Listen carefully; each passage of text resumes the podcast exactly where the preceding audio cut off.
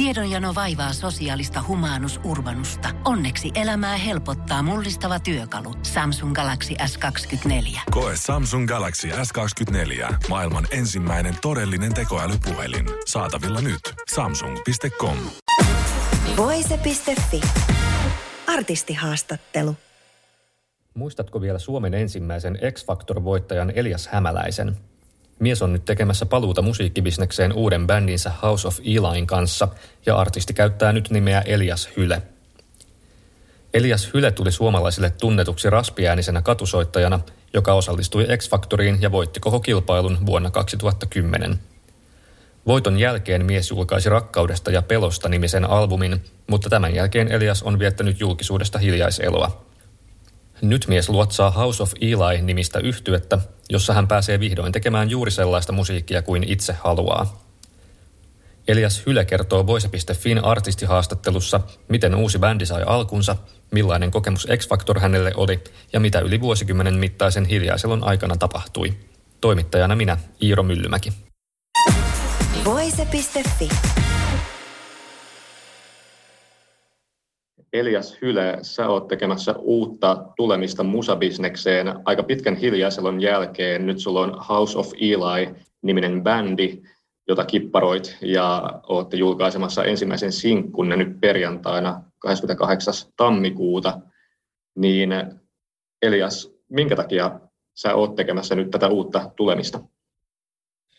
No siis pitkän, pitkän aikaa miettinyt tota, pitkän harkinnan jälkeen ja halunnut löytää uudet, äh, hyvät uudet tyypit. Että on ollut kaiken näköisiä bändejä ja tämmöisiä virityksiä päällä. Ja sitten tota, sitä on ollut aina, aina paljon semmoisia erilaisia, nois, erilaisia mielipiteitä aina tuommoisissa bändiprokkiksissa, niin mä ajattelin, että nyt mä laitan vihdoinkin sitten tämmöisen prokkiksen pystyyn, missä mä saan itse päättää, miten, mit, mitä, millaisia biisejä ja, ja tota, niin poispäin, että tämä on semmoinen pit, pitkä jo pitänyt tehdä ja nyt, nyt on sitten tullut sen aika.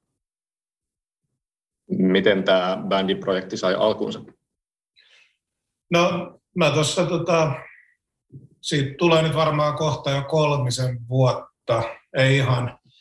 Tota, mä aloin pistää laukolle ja sitten vähän jonkun verran semmoisia niin biisejä, teen siis aina englanniksi biisejä, ja tota, mutta sitten mä ajattelin, että no nyt mä alan tekemään oikeasti mun mielestä niin hyviä, hyviä biisejä, että, että tota, ää, mä istuin työhuoneella joku vajaa kolme vuotta sitten, ja sitten mä ajattelin, että nyt, nyt pitää vaan löytää oikeat tyypit, ja mun sen, aika, sen aikaisen tota, tota, hyvän kaverin poikaystävä oli tämmöinen tanskalainen kitaristi, Rasmus Rosendahl ja sitten me vähän jamiteltiin yksiltä ja sitten mä kysyin, että mitäs haluaisit saada tässä mun uudessa bändiprokkiksessa mukana? Ja hän sanoi, että joo, ehdottomasti. Ja, ja sitten mulla oli X-Factor-ajoilta ja sitten nämä viimeiset kymmenen vuotta niin tota, semmoinen Tuomas Keskinen, kenen kanssa mä oon soittanut keikkaa, troubadour-keikkoja ja tämmöisiä ja hän on,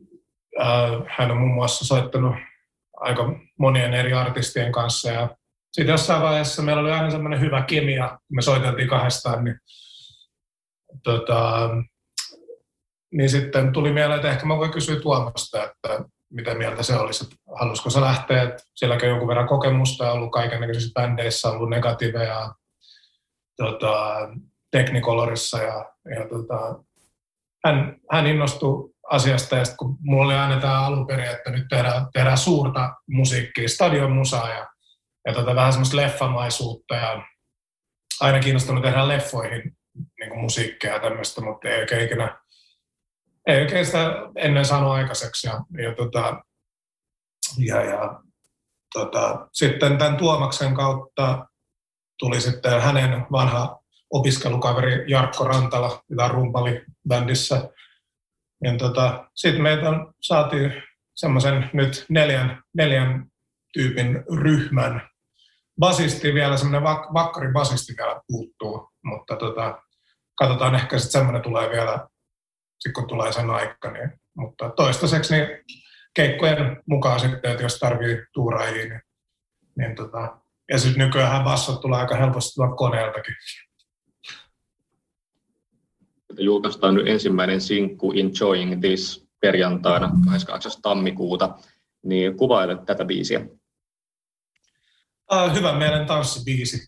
Uh, tota, vähän semmoinen, perustuu vähän semmoinen vanha filosofi kuin Oscar Wilde, niin tota, hän oli semmoinen joku, mä muista tarkalleen miten se sanasana meni, mutta sillä oli tämmöinen quote, että life is too important of a thing to ever talk seriously about. Ja tota, eli ei kannata ottaa elämää liian vakavasti ja yritetään nauttia tästä pienestä hetkestä, mitä meillä on täällä, täällä planeetalla, niin, niin tota, nautitaan ja yritetään olla, ollaan, tota, ollaan läsnä. Mennään sitten vähän ajassa taaksepäin. Tulit suomalaisille tunnetuksi Elias Hämäläisenä X-Factorissa ensimmäisellä Suomen X-Factor-kaudella vuonna 2010, eli siitä on jo ehtinyt vierähtää aika paljonkin aikaa. Niin millainen kokemus tämä kilpailu oli sulle? No sehän oli aika kiva, kiva seikkailu. Tota, olin, oli, sit se alkoi 2009, mun mielestä se oli marraskuu. Ja olisiko ollut sit siinä joskus syys-lokakuussa. Tota, olin kuntosalilla kaverin kanssa ja sitten se sanoi, että on tämmöinen yksi kisa, että X-Factor, että ehkä sun pitäisi mennä siihen. Se jo sanoi aikoina, että meidän idolsiin ja sitten mä, mä ollut vaan semmoinen rockari, punkkari muusikko ja soitteli baareissa ja kadulla ja tämmöistä, niin ei oikein ollut siellä lähtökohtaisesti ihan mun kaltainen asia mennä tuommoiseen kisaan. Sitten mä ajattelin, että no mun tuli ihan semmoinen tunne tuolla vatsassa, että no mennään, kokeillaan, mennään pitää ainakin hauskaa. Ja, ja, ja sitten menin sinne ja satuin sitten voittaa koko, koko kisan, että ihan, ihan hyvin se meni. Lähditkö sä siihen kisaan voittomielessä vai tuliko se vähän sitten yllätyksen, että aa, näinkin pitkälle tuli päästyä? Näin mä oikein miettinyt sitä. Mä ajattelin, että mennään, äh, mun mielestä oli aina kiva esiintyä ja laulaa ja tota, mennään tekemään sitä, mitä rakastetaan ja, ja se ehkä sitten se vie johonkin. Mutta en mä oikein miettinyt niin pitkälle, että siinä mä huomasin asteittain, että aha, koko ajan lähemmäksi ja lähemmäksi mennään ja et tota, en, en sinänsä suunnitellut sitä, mutta ehkä se sitten se vaan oli luontaista näin, en tiedä. Miltä se voittaminen sitten tuntui? No, totta kai se hyvältä tuntui, kun siinä oli joku noin 5000 ihmistä yleisössä jäähallilla ja tota, kyllä, se, kyllä se aika surrealistinen fiilis oli ja sitten esiintyminen noin ison ihmismassan edessä, niin jopa se esiintyminen oli vielä niin kuin, oli se just se juttu, että tunsi sen energian, mikä tulee kaikista niistä ihmisistä ja ne huutaa. Ja, ja tota, mutta kaiken puolin mieletön juttu. Sä julkaisit tämän kilpailun jälkeen yhden soloalbumin suomenkielistä musiikkia samana vuonna 2010, mutta sun urasi ei kuitenkaan sitten lähtenyt lentoon tämän X Factor-voiton jälkeen, niin minkä takia sä uskot, että näin, näin kävi? No, se varmaan siitä, että siinä oli kaiken näköisiä tota, erilaisia näkemyksiä, että miten, millaista musaa ja millä kielellä. Esim. kun mulla oli aina se luontaista ollut englanniksi, kun kuitenkin kaksikielinen ja, ja tota, aina sitten englanti on ollut kuitenkin semmoinen tunne, tunnekieli kuitenkin ja tehnyt kaikki biisit aina englanniksi ja mä en ollut ennen tätä kisaa oikeastaan esiintynyt koskaan suomeksi. Ja tota, et sinänsä oli vähän semmoinen, tota, ne, he sanoivat, että niiden, heidän mielestä pitäisi vetää suomeksi, ok, mä sanoin, ja, mutta en mä oikein sillä oikein siihen jo siitä, heti lähtökohtaisesti en oikein uskonut, kun tuli vähän sellainen olo, että miksi pitää väkisin laittaa jonkun tekemään jotain, mikä ei ole luontaista, mutta musta tuntuu, että se siihen varmaan, että en mä oikeastaan ikinä, en odottanutkaan, että se olisi lähtenyt tuolla tolla tota, mitenkään käyntiin. Et se monesti tulee, kun on tuommoisessa TV-ohjelmassa, niin ihminen sitä niin kuin, sä oot vähän niin kuin heti siellä huipulla, niin, niin tota, siinä tulee sitten semmoinen olo, että se on niin kuin se kaikki kaikessa, mutta en mä oikeastaan ikinä odottanutkaan sitä. Ei se, se ollut, ei ollut osa mun suunnitelmaa sinänsä, että tehdä, tehdä sellaista musiikkia ja, ja, tota, ja tota, niin, varmaan, varmaan ainakin osittain nämä on, nämä on sellaisia syitä.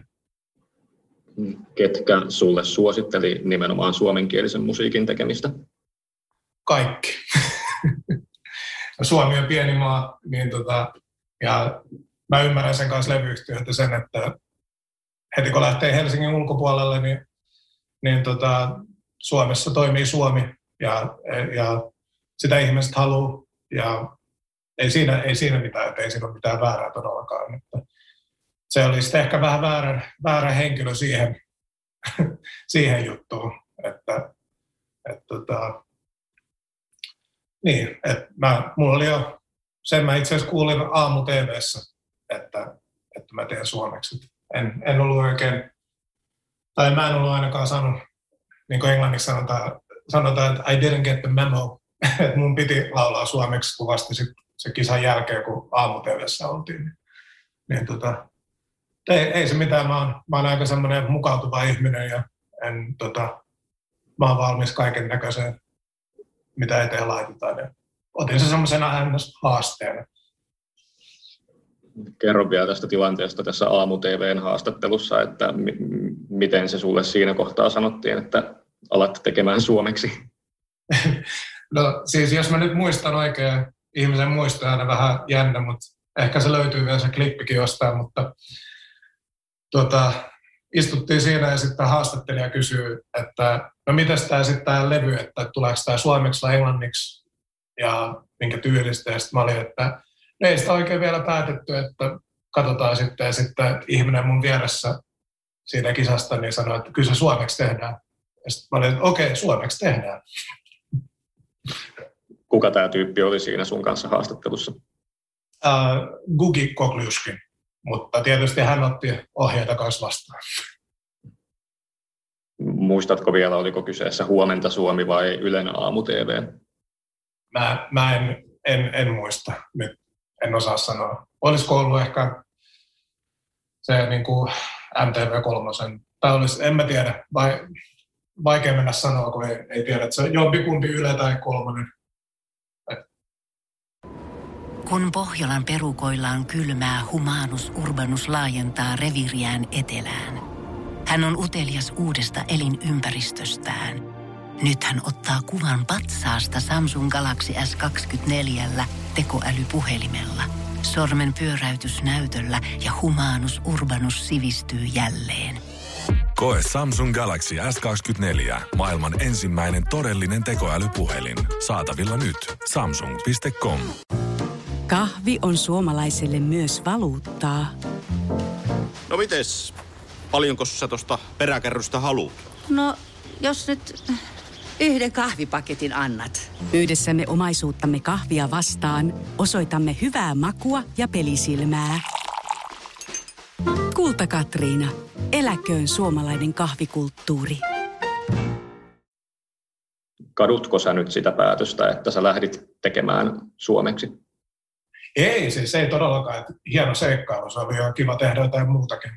Niin kuin, että se oli aika semmoista virkistävää toisin sanoen. Että, niin, tota, mutta se oli vähän, mä näin sen vähän niin kuin, melkein semmoisena niin kuin cover rockiksena, että vaikka siinä sitä levyä tehtiin, missä siinä oli 10 biisiä, seitsemään mä niin kuin osallistuin tota, niiden tekemiseen ja tota, ja siinä oli siis hieno, hieno biisikirjoittaja Jere, Jeremies Iäs, eli tota, Jere et the Universe yhtyeestä. Tota, hieno, hieno sanottaja ja melodian tekijä. Tota, niin tota, se, siis oli kaikki puoli hieno, hieno kokemus ja pääsi vähän kiinni. Mulla oli vähän suomi, musa oli vähän pimennossa se ei ollut mitenkään ikinä, en ollut hirveästi kuunnellut suomalaista musiikkia ennen ja että sinänsä oli ihan jännää. ymmärsinkö oikein, että sulla oli kolmelle levylle levytyssopimus alun perin? Joo.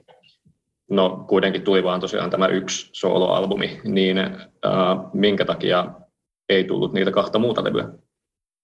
Uh, no siinä oli just, että mä olisin halunnut tehdä se seuraava levy vähän, vähän erilaista ja tietysti englanniksi, englanniksi olisi halunnut tehdä, mutta he eivät halunneet sitä, niin sitten ihan hyvissä mielin päätettiin, että voidaan sitten, mä voisin, jos mä löydän jonkun toisen lafkan, ketä haluaa tehdä tätä mun juttua, niin saan luvan siihen, että, että näin, näin, siihen se sitten meidän yhteistyö toistaiseksi jäi. Eli ihan hyvässä hengessä peruttiin tai, tai purettiin tämä, tämä levytyssopimus? Ilman, ilman muuta, että ei mitään, ei mitään, no hard feelings. Paljonko sulla oli keikkoja heti tämän X-Factor-voiton jälkeen? No olihan siinä, tota, mä en, ikinä, en pidä ikinä mitään semmoista, tota, et, tota, en, en laske niitä, mutta kyllähän siinä oli se, se kesä heti, oli tota kyllä aika, olisiko siinä ollut niin kuin 2-4 keikkaa per viikko, olisiko jotain tuommoista, jotain semmoista. Mutta kyllä se, niin aika, se koko vuosi niin oli aika buukattu. Eli saavutitko siitä voitosta sitten siinä kohtaa sen, mitä halusitkin saavuttaa? Että tuli lisää keikkaa, tuli levyä ja pääsi kiertää ja kartuttaa kokemuksia? Joo, joo ehdottomasti. Ja tapaa, tapaa ihmisiä musiikin alalta ja, ja, tota, ja oli siis, joo, siis kaikin puolin hyvä juttu se kisa siinä, että sai, sai enemmän keikkaa ja vielä tähän päivään asti, tietysti ennen koronaa, niin tota, kyllä se antoi semmoista pientä nimeä ja, ja, tota, ja keikkoja tein ennen sitä kisaa myös, mutta tota, tietysti vähän isommalla tasolla sitten tuon kisan jälkeen. Et, et, tota, kaiken puolin hyvä juttu se oli. No Elias Hylä, sä et ole ollut julkisuudessa esillä tässä juurikaan sen X-Factor-voiton ja sen huuman jälkeen, niin mitä kaikkea sä oot tehnyt tässä reilun kymmenen vuoden aikana? Ootko sä elättänyt itse musiikilla vai tehnyt jotain muutakin? No pääsääntöisesti joo, tehnyt noita truba, trubakeikkoja aika paljon yksityistilaisuuksissa ja, ja tota, sitten ravintoloissa ja, ja niin poispäin. Et aika paljon keikkailuja. Sitten siinä sen keikkojen ohella niin miettinyt aina, että noita tota, oma biisiprokkista ja, ja, ja tota, sitä elänyt elämää, tota, ää, nauttinut ja, ja tota, miten sanotaan, rakastanut ja kärsinyt ja mitä ihminen voi elämässään kokea, niin sitä, sitä on koettu.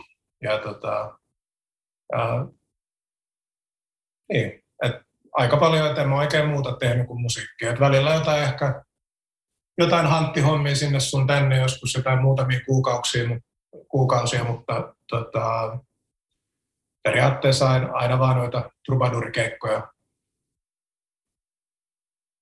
No Suomen kokoisessa maassa se on aika hyvin tiedossa, että musiikilla on hankala elättää itseään ja se on aika harvat pystyy siihen oikeasti, että muusikkona saa sen elantonsa täysin, niin onko se ollut taloudellisesti vaikeaa tämän päätöksen kanssa, että haluaa kuitenkin nimenomaan musiikilla itsensä elättää?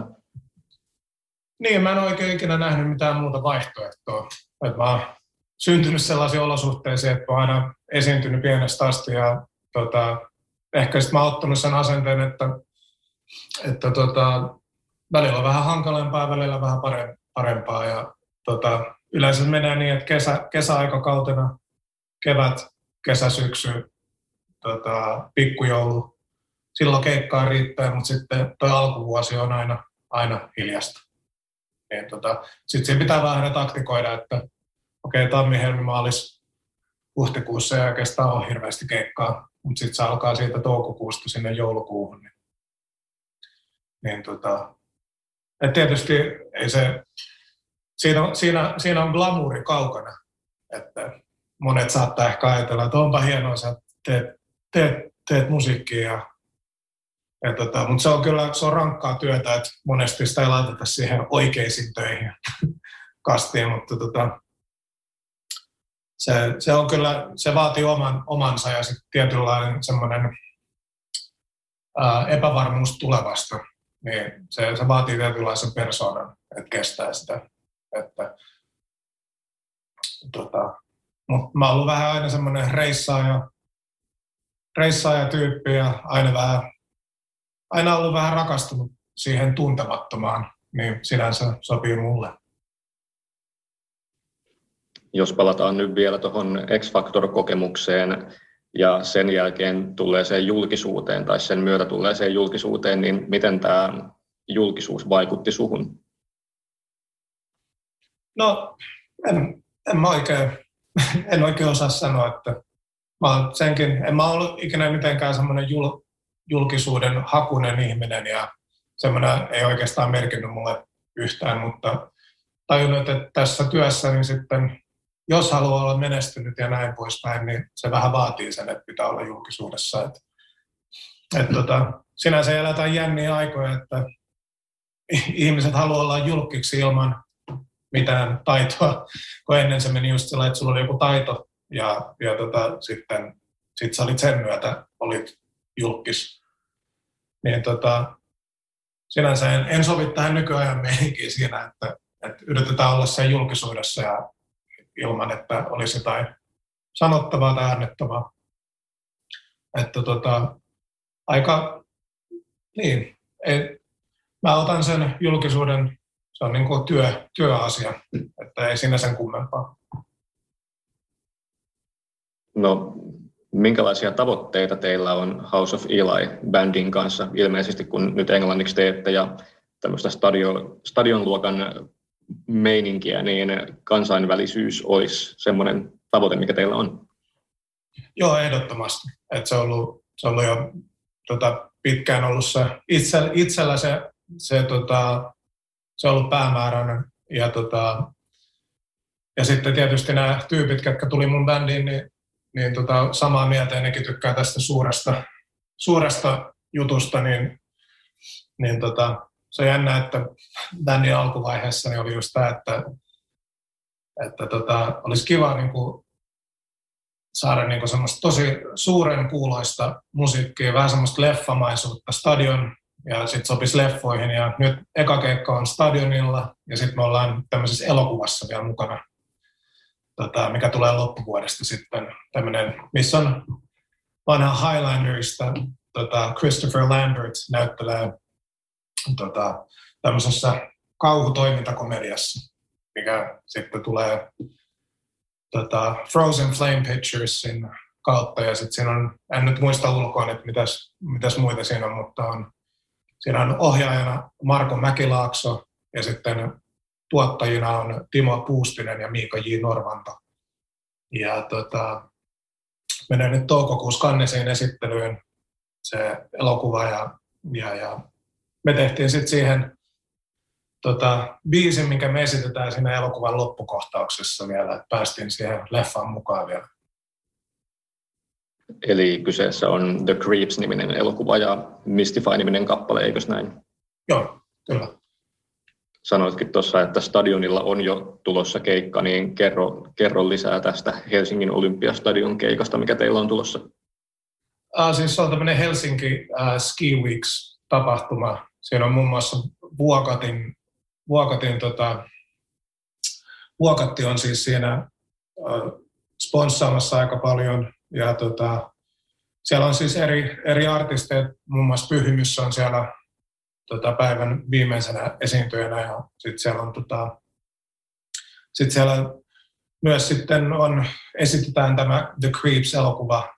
Siinä sitten tämä traileri pyörii sitten siinä meidän taustalla, kun me esitetään. Että, tota, hienoa, että saadaan järjestettyä joku tämmöisen.